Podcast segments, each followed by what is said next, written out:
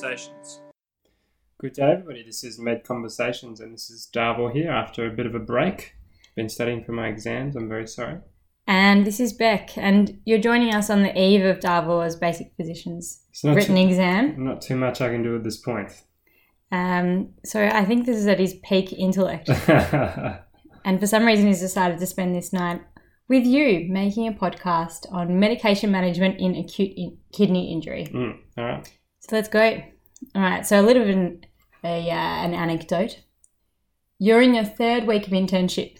You don't get lost on your way to radiology anymore. You've stopped polishing your pager before bed, and you've only asked two registrars if they're nurses today. You wear your step and your swagger with justified pride.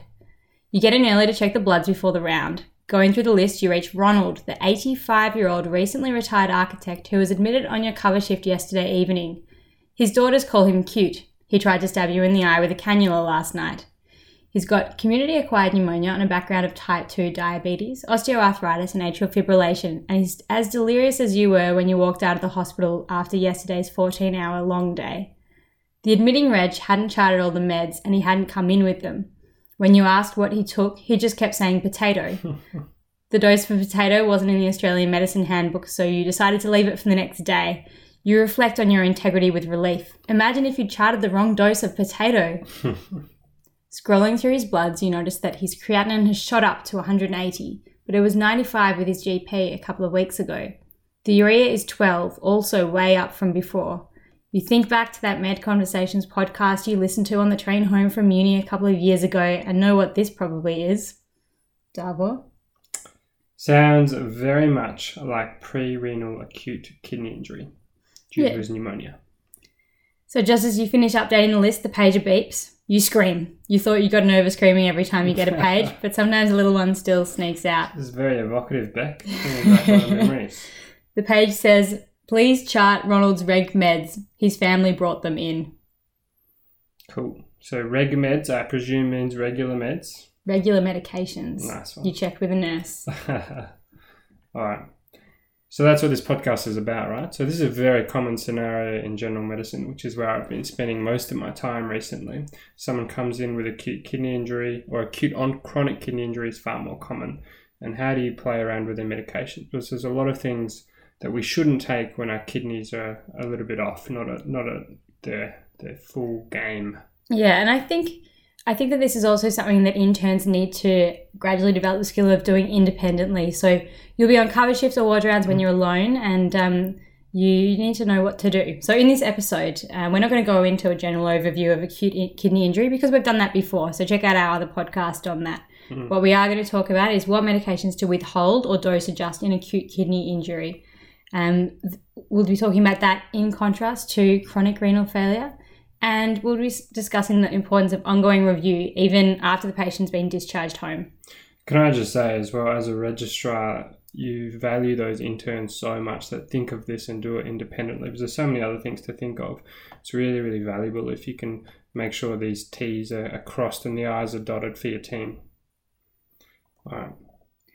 Okay, so when we talk about medications to change, it's not just the nephrotoxics, it's the nephrotoxics are the ones that cause or contribute to acute kidney injury. But then you also have to think about combinations of medications that might be inappropriate in the context of A K I. You need to think about the renally excreted medications and the things that might not be on the drug chart, like contrast. Mm, yeah, exactly. So you've got to think of both.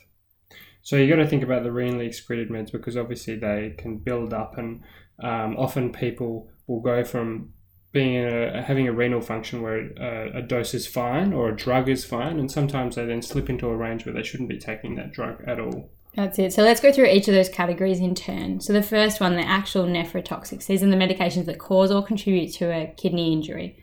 So the commonly used ones that you're going to see on drug charts of, let's be honest, most patients in Gen Med are diuretics. So that's just because it dries the kidney out, basically.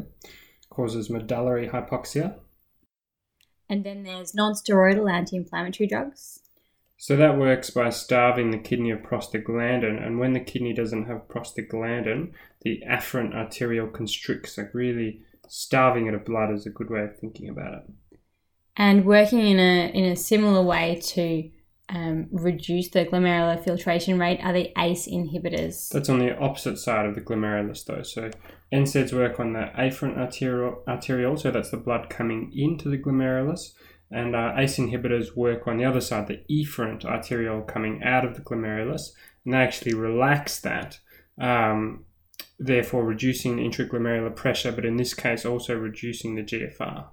So the three that I've just said then, diuretics, N SAIDs, and A C E inhibitors, form the triple whammy. So these are the three medications that you never want to use in combination in anyone, whether their kidneys are fine or not, because their kidneys won't be fine for long.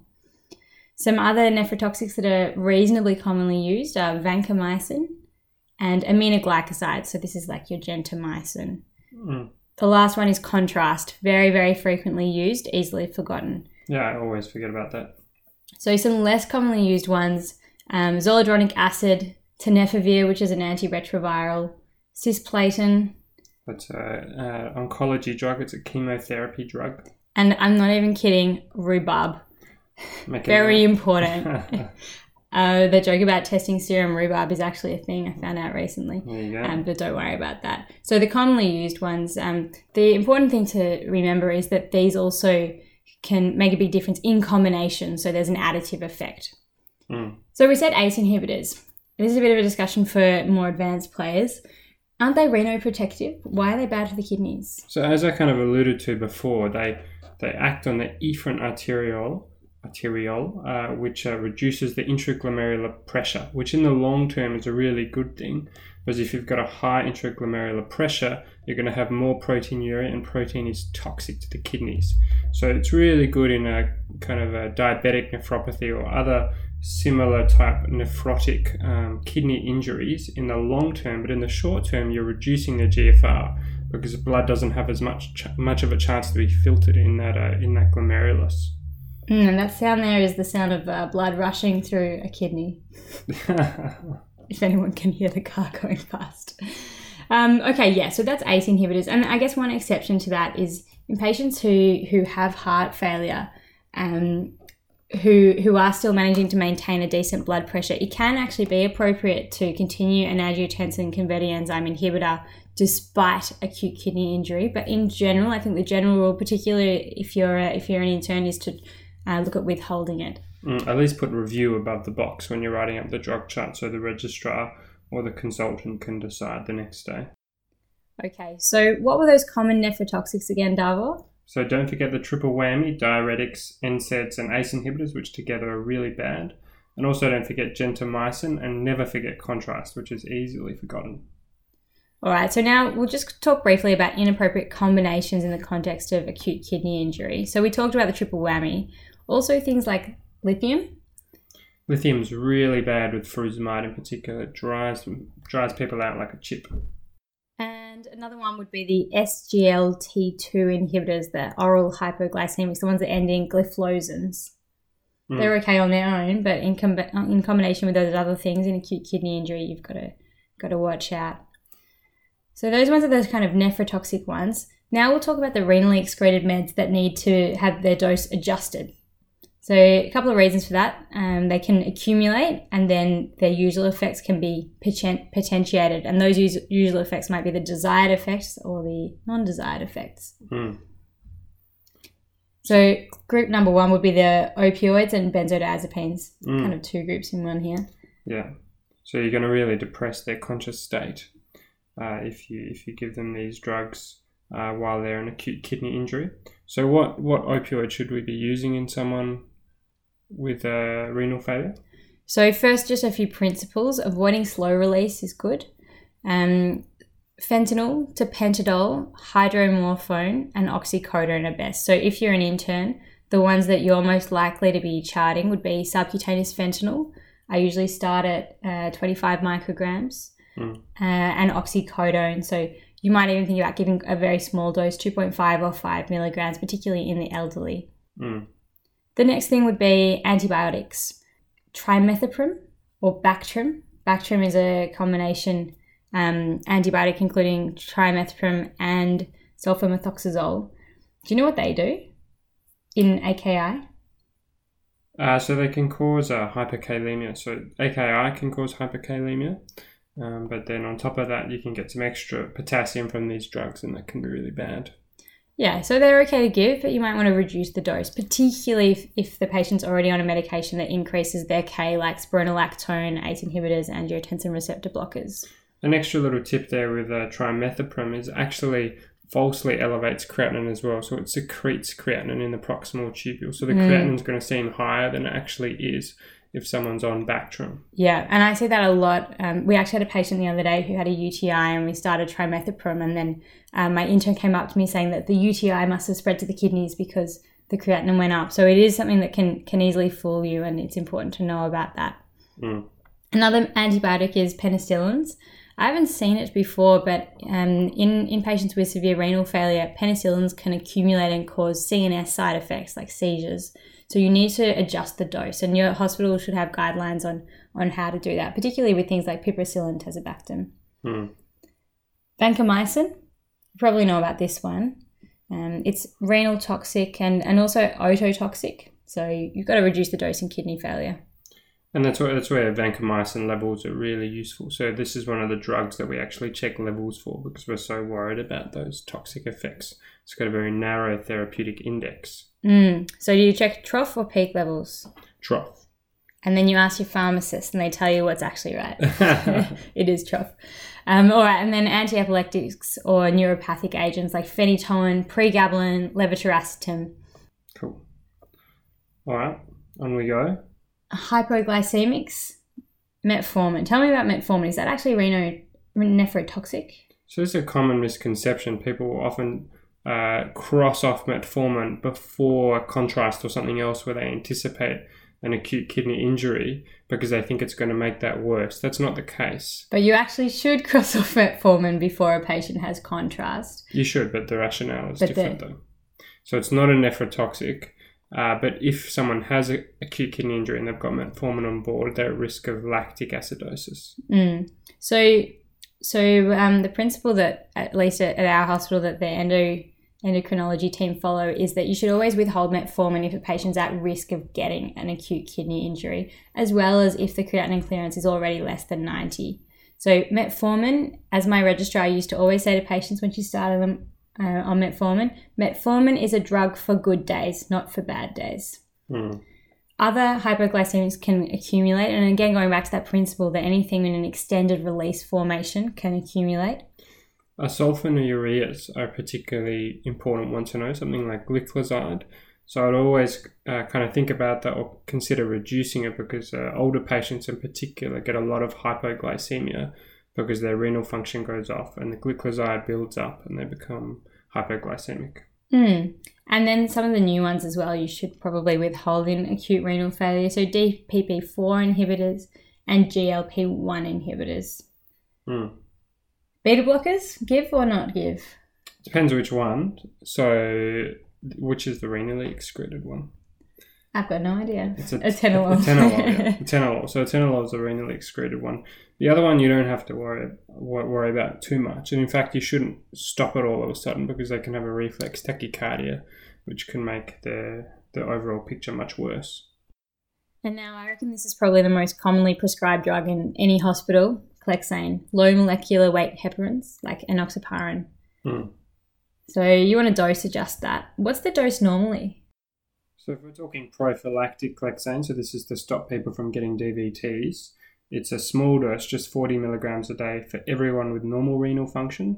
But then if it's abnormal renal function, so generally an E G F R less than thirty is the cutoff that we use. Or creatinine clearance less than thirty. Or creatinine clearance less than thirty. Uh, is uh, the dose is down to twenty milligrams a day. Yeah, so the easy principle to remember is you halve it because the therapeutic dose for clexane for enoxaparin is usually one milligram per kilogram B D, and in in um, poor renal function, you would use one milligram per kilogram daily as a starting dose and monitor the anti-factor ten A levels. Yeah. So that's not something that's something I didn't realize until I started working. Like I always thought, unfractionated heparin was the one that you monitor with A P T T, and you didn't have to monitor clexane. But in certain situations, you do have to monitor clexane, and one of those is renal failure, and you do that with an anti-factor ten A level. And in patients whose renal failure is, is quite severe, then you would actually just use heparin instead. Yeah. All right, the last medication we're going to talk about is digoxin. So the risk in digoxin is in, in renal failure, you risk that the patient will become digoxin toxic. So I've got a patient on the ward at the moment who is actually no longer on the ward. He's in C C U being monitored for his heart block. He went um, into renal failure, and his usual dose of digoxin, which he'd been chugging along on for a long time, is suddenly too much for him. He's um, he's quite profoundly bradycardic. Some other um, consequences of that would be visual disturbances, confusion, and hyperkalemia. So in patients with acute kidney injury, you've got to reduce the dose of digoxin. This is another one that you can monitor with levels. So just two points here for, for more advanced listeners. So first of all, you, you reverse digoxin with an antibody, not with uh, dialysis. Dialysis doesn't work. Uh, second of all, they often do get hyperkalemic, um, but that's an indication for an antibody. Don't give them uh, insulin. Don't drop that uh, potassium, because that's a marker of toxicity and not the actual cause of the toxicity. And the toxicity becomes much, much worse when you when they become hypokalemic. Really? Yeah. And what's the antibody you give? I can't remember the name. It's like the digoxin antibody. Right. Yeah. I didn't know that. I've never that's used how you it. reverse it. Yeah. I've never had to either, but just two important things to remember, but that's more of an advanced thing to worry about. Mm. Okay. And and then let's just briefly touch on antihypertensives or nitrates just in general. So these aren't medications that directly cause toxicity to the kidneys, and they're not renally or not necessarily renally um, excreted, but just anything that's going to reduce the the amount of blood that's getting through the kidneys, and um, particularly if the patients are actually hypotensive, is going to contribute to renal failure, and you really want to keep up a good perfusion of those kidneys. All right, so in summary, uh, so to go back to the common nephrotoxics, so that was the triple whammy, diuretics, N SAIDs and ACE inhibitors. Together or separately. Yep. And then you've got gentamicin, vancomycin, and contrast can also damage the kidney. And then the drugs to worry about in a damaged kidney, because the person can't handle those doses or drugs anymore, are clexane or enoxaparin, opioids, uh, benzodiazepines, um, a lot of antibiotics, including penicillin, vancomycin, trimethoprim, uh, neuropathic agents, beta blockers, in particular Atenolol, and hypoglycemic agents, in particular Gliclazide. Really, to be honest, when my patient's um, renal function dips down um, quite low, I often just sit there with their medication list and, and uh, A M H or, or MIMS and just go through every drug, because I don't know off by heart, uh, you know, what, what doses and which um, levels of, of renal function are safe. Mm. And you can always ask. Yeah, and the pharmacists are really helpful in this kind of situation. All right, so another just specific case, um, furosemide. Should, should that go up or down in kidney failure? Because it seems to depend. Yeah, so the classic one that always used to confuse me as a as an intern, as a medical student, someone comes in with very edematous, edematous very overloaded in heart failure, um, and with renal impairment. Is there anything you can do? Can you still offload? And, and the priority in that situation is offloading fluid. You should give that person furosemide. Uh, because this uh, renal vein pressure that's up, because they're so edematous, um, might actually be contributing to their to their renal failure. So you get this really paradoxical improvement in someone's creatinine sometimes um, when they come in with edematous and with renal failure. So if we just go back a step, furosemide helps to excrete extra fluid. Mm. Um, so you give it depending on the fluid status, or you withhold it depending on the fluid status. When I first saw a patient who was on five hundred milligrams B D of furosemide, I just assumed it was definitely a drug error. I'd never seen anything more than forty. But patients in end-stage renal failure will be on enormous doses like that. Intrarenal A K I or nephrotic syndrome, they're going to be on those huge, big doses. But in pre-renal acute renal failure, where the fluid status is presumably dry, you should withhold it. But keep monitoring the fluid status, and this will, this will change every day. So it's patients like this that I just write review, review, review, review on the furosemide and just review at every dose. Mm. What if the patient's not urinating at all, if they're anuric? Uh, it depends how long they've been anuric for and what situation. Sometimes if it's post a big traumatic event like surgery and someone becomes anuric, furosemide can actually get help them and get them going. It's a useful drug to use. But if they've been chronically anuric, um, because they're so dry, or they're septic, or they're in such bad renal failure, then furosemide not really going to help. Yeah, yeah. So these patients in end-stage renal failure who are anuric, don't bother. All right, so I think um, we should come back now to Ronald, that cannula-wielding, delirious man with moderate community-acquired pneumonia.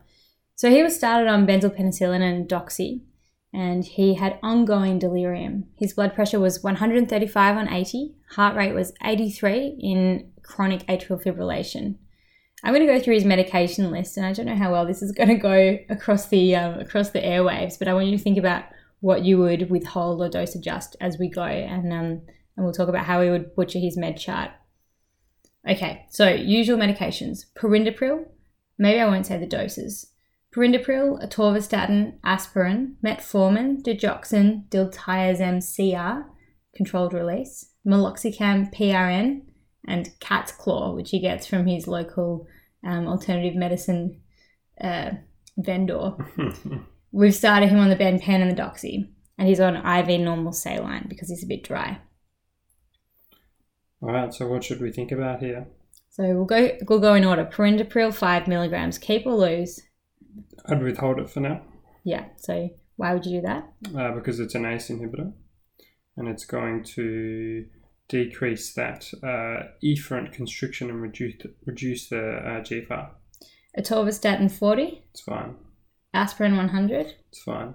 Metformin one gram B D? Yeah, I'd, uh, I'd uh, cross that off for now um, because it's going to increase his risk of lactic acidosis. Yeah, and, and also just there, um, you, you want to talk to your reg about this one, but you'd want to probably think about starting a low dose of Lantus instead of that. Lantus doesn't get affected by renal failure yeah. in the acute setting. The next one is digoxin, one twenty-five micrograms daily. So I'd probably think about reducing that and probably send off some levels as well, given he's confused. Hmm.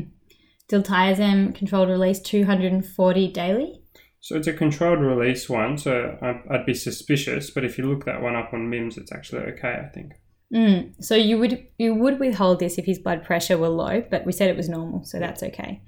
Meloxicam, P R N. Yeah, obviously reduce that. The number of people that have come in with uh, N SAID-induced renal failure is pretty crazy. They've got osteoarthritis and they've been on B D N SAIDs for the last two weeks and they're eighty. Or two years. Yeah. Cat's Claw?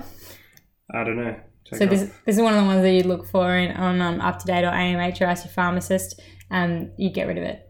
Fun fact. Never seen anyone on it. What about the That's benpen? It's a real thing. It's a real thing. Oh, right. I thought you were just being silly. Nah. Funny some, joke. Some, some, Good one, Beck. Someone else is being silly, all right. Um, and benpen and doxy, we don't worry about. Mm. Oh.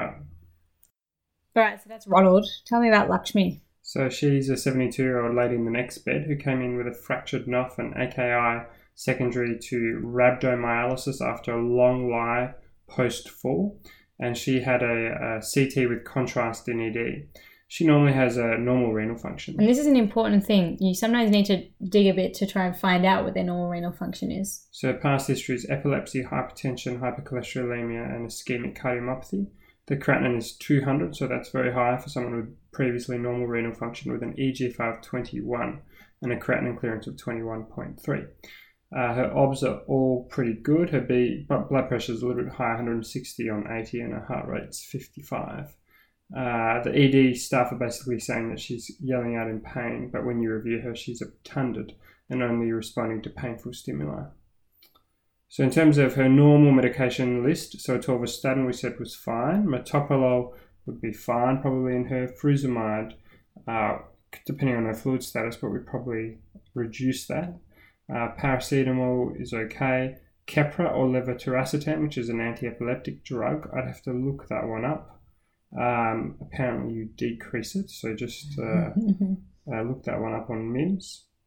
Um, clopidogrel would be fine, um, aspirin is fine, and then we added Enoxaparin forty, we probably should cut that down to twenty, um, and Oxycodone five milligrams Q four hourly, as well as five milligrams I V morphine in E D, so I'd be worried about that's why she's so obtunded. I'd have a good look at her pupils to make sure that they're not too constricted. Okay, so what's another alternative that we could use um, for the for the morphine? So I'd go with fent- fentanyl at this stage. Mm. Um, the uh, with the clexane, we could reduce that down. We'd also need to check the anti ten A levels. Yeah, sounds good. And then we'd just be monitoring. So every day we check her renal function, we check her fluid status. Yeah. Cool. All right. And then you wanted to talk a little bit about uh, what an intern's role is in managing nephrotoxics. Yeah, this is just something that I felt a bit uncomfortable about when I started. And and now that I'm a very, very baby registrar, um, it's all it's all a lot clearer to me. The intern's job is to is to help out by recognizing when something might need to be changed. You don't need to know what, you don't need to know how. You can look that up, you can ask. Um, and sometimes it is black and white, but sometimes it, it's not, and it's always okay to phone a friend. So if you notice the kidney function's going off, if you just have the thought, do I need to change the medications, that actually helps a huge amount. And it does become second nature. Um, but it, it it takes some time before you, you have the confidence and the and the knowledge and the experience to actually start changing the medications independently. So I think we've gone through them a bunch of times, but those common alarm bell medications you really need to know. Do you want to reel them off for us, Davo? So diuretics, N SAIDs, A C E inhibitors, uh, gentamicin, vancomycin, um, trimethoprim, metformin, clexane, opioids. Um, benzodiazepines, uh, sulfonylureas, and uh, neuropathic agents. And uh, metformin as well. And with passion in your voice like that, I think you're going to go great in your exam tomorrow, Dalvo. Thank you very much. Thanks for a good podcast. Appreciate it. Till next time. Thank you. Bye.